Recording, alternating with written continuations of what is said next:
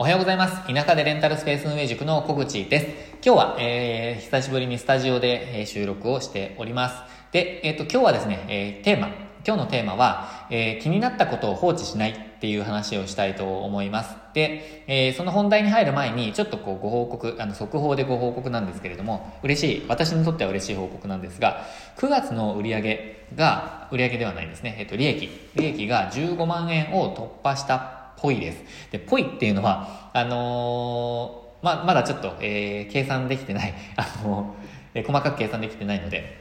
なんかフライングみたいな感じになっちゃうんですけど、えっ、と、超えているぽいんですね。でも、あの、実際驚いていて、8月、あの、夏休みですごく、あの、利用が増えたんですよ。で、それが特需だとか言って、で、14万2、3000円の利益だったんですけど、絶対減ると思っていたのが減らなかった。っていうのがすごく驚いていましてなので計算ミスないかなっていうところも含めてちょっとこう計算していこう確認していこうと思っておりますでえー、それがもし15万円達成していたら、私のレンタルスペースに関しての情報発信、えー、と、月に15時間の労働時間で、あえっ、と、15時、月15時間の労働時間で、えー、田舎で最低限必要な生活費15万円を稼ぐ。っていうのが達成できることになるんですね。えっ、ー、と、労働時間8時間で、えっ、ー、と、15万円なんですけど、実際は。でそこが達成できそうなので、えー、ちょっとまあ私にとっては、えー、一つの、えー、クリアかなとは思っております。で、その次に、まあ、サロンも含めてまたやっていくみたいな感じですね。ということで、またちょっと、えっ、ー、と、2、3日中に、えっ、ー、と、共有したいと思ってます。で、その時は、また利用率とか利用人数とか、えっ、ー、と、なんていうんですかね、お支払い方法の詳細とか経費とかについても、あの、もう少し詳しく、えー、深掘りしてご報告したいと思っております。えー、ということで、で、今日のテーマですね、えっと、気になったことを放置しないって話なんですけど、きっかけがありまして、えっ、と、何かというと、私、あの、レンタルスタジオで、えっ、と、フローリング工事を以前しているんですけど、そのフローリングがですね、実はすごく今、キシキシなる状態なんですね。あの、上を歩くと。で、あのー、実はですね、それ、あの、オープン時、オープンの時のフローリング工事の時も気になってたっていうか分かってたんですよ。ですが、ここまで、えー、音が出てなかったんですね。その時は、まあ、女性の方ならならないかなと。女性っていうか、あれあれですね、言い方良くないんですけど、あのー、体重が軽い方、まあ、例えばお子さんとかも含めて、体重が軽い方なら気にならないかな、みたいな、えー、ぐらいだったんですけど、まあ、なんか最近になってやっぱり音が、えー、結構激しくなるようになってきて気になるっていうアンケートも増えてきたんですね。増えてきたって言っても数件ですけどでもまあ目立つようになってきたと。で、まあ、私があの見てみても、えーまあ、結構音が鳴るんですよ。キュッキュッキュッキュッ。なので、えー、気になってますと。で最初の時にやっぱりこの音が鳴っている原因とかあのどうやったら改善できるのかっていうのをもっと突き詰めてこういう方法があるとえー、で、こういう方法があって、いくらなら直せる。でも、えっ、ー、と、今はお金が、あの、そこまで出せないから、えー、今回はこの施工で行こうとかっていう判断ができてればよかったんですけど、で、その時も実は見積もり2種類出していて、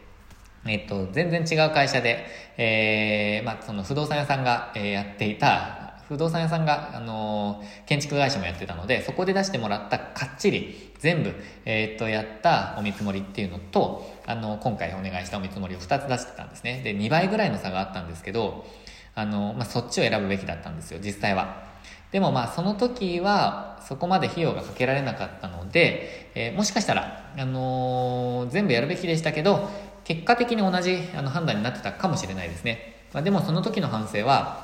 っぱり相見積もり取るときに同じ内容で取るということですね。あの、比べられないので、同じ内容で取るっていうことと、もうちょっと突き詰めてどういう原因なのか、どこを直せばどう直あのどう直せば、えー、これが、あの抑えられるのかとかそういうところをもっと突き詰めて考えてっていうかまあ聞いてですねそれで、えー、納得した上でやっておけばよかったなっていうふうにえー、まあ、思ってます。まあ、後悔をしているっていうよりも、まあ、今後そうしていこうっていうふうに思ってるっていう感じですね。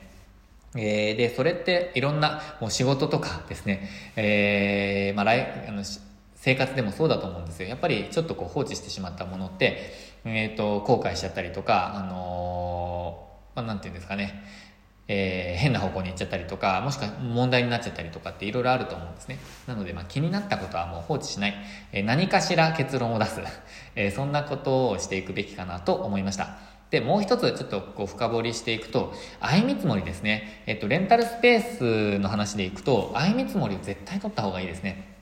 あの、実はその相見積もりしたフローリングの相見積もりしたって言いましたけどやっぱり内容が全然違ったので単純に比べられる相見積もりじゃなかったんですよなので、えー、っと、まあそうなんですよね。えー、相見積もりやっていればもうちょっと多分、あの、フローリング工事も、えー、費用を抑えられる、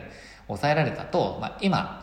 の私の経験ではそう思います。あの、金額を見ると。で、その他もですね、えっ、ー、と、まあ、相場感がわからないと、やっぱり、えー、全然、なんていうんですかね、判断ができないのと、えー、いろんな、いろんなというか、いくつかの業者さんと話していることでもっといい、えー、アイデアが出たりとか、えー、解決策が出たりとか、あの施工方法が出たりとか、あのデザインがいいものがあったりとか、いろんなメリットがあるんですね。で、自分の知識にもなるので、やっぱりいくつかの施工業者さんとお話しして、え進めていくべきです。これはもう、絶対そうですね。で相見積もりをしているってなるとやっぱり、まあ、例えば3社お願いするとなると2社はお断りするか、まあ、一部だけお願いすることみたいな感じになると思うんですけどあのそれがお断りするの嫌だっていうふうに思われる方もいらっしゃると思うんですが、まあ、ここはもうビジネスなので、えっ、ー、とまあ、私のスタンスとしてははっきり相見積もりさせていただいていますと今回あのやっぱり費用もあのかかることなのでみたいなお話を、えー、ちゃんとしてその上でやっていますでえっ、ー、と、お断りするときはもう必ず、えっ、ー、と、今回は他のところにお願いすることになりました。というふうにお伝えして、その上で、え進めていくというふうな、まあ、ポリシーでやっています。まあ、それを嫌がる人もいるんですけど、実際。でもまあ、そこまでやっていれば自分も嫌な気持ちはないかなと思って、それを信じてやっています。ということで、まあ、相見積もりは、あの、しておくことで、えっ、ー、と、今後ですね、その、知識としてもやっぱりあの必要になると思うので、ぜひぜひやってみてください。えー、ということで、まあ、これからレンタルスペース始められる方も、あの、お聞きいただいている時あるので、えっ、ー、と、ぜひこれを参考にですね、えー、失敗しない、準備のために、相見積もり必ずしてください。で、その時に気になったことは、えー、納得するまで必ず確認するようにしてください。曖昧にしておくことで、えー、ずるずるとですね、まあ、なんか後悔したりとか、治らなかったりとか、お金がもっとかかっちゃったりとかってあるので、えー、そこが私のお伝えしたいことです。ということで今日は気になったことを放置しないっていう話をさせていただきました。今日も最後までご視聴いただきましてありがとうございました。今日もチャレンジできる一日にしていきましょう。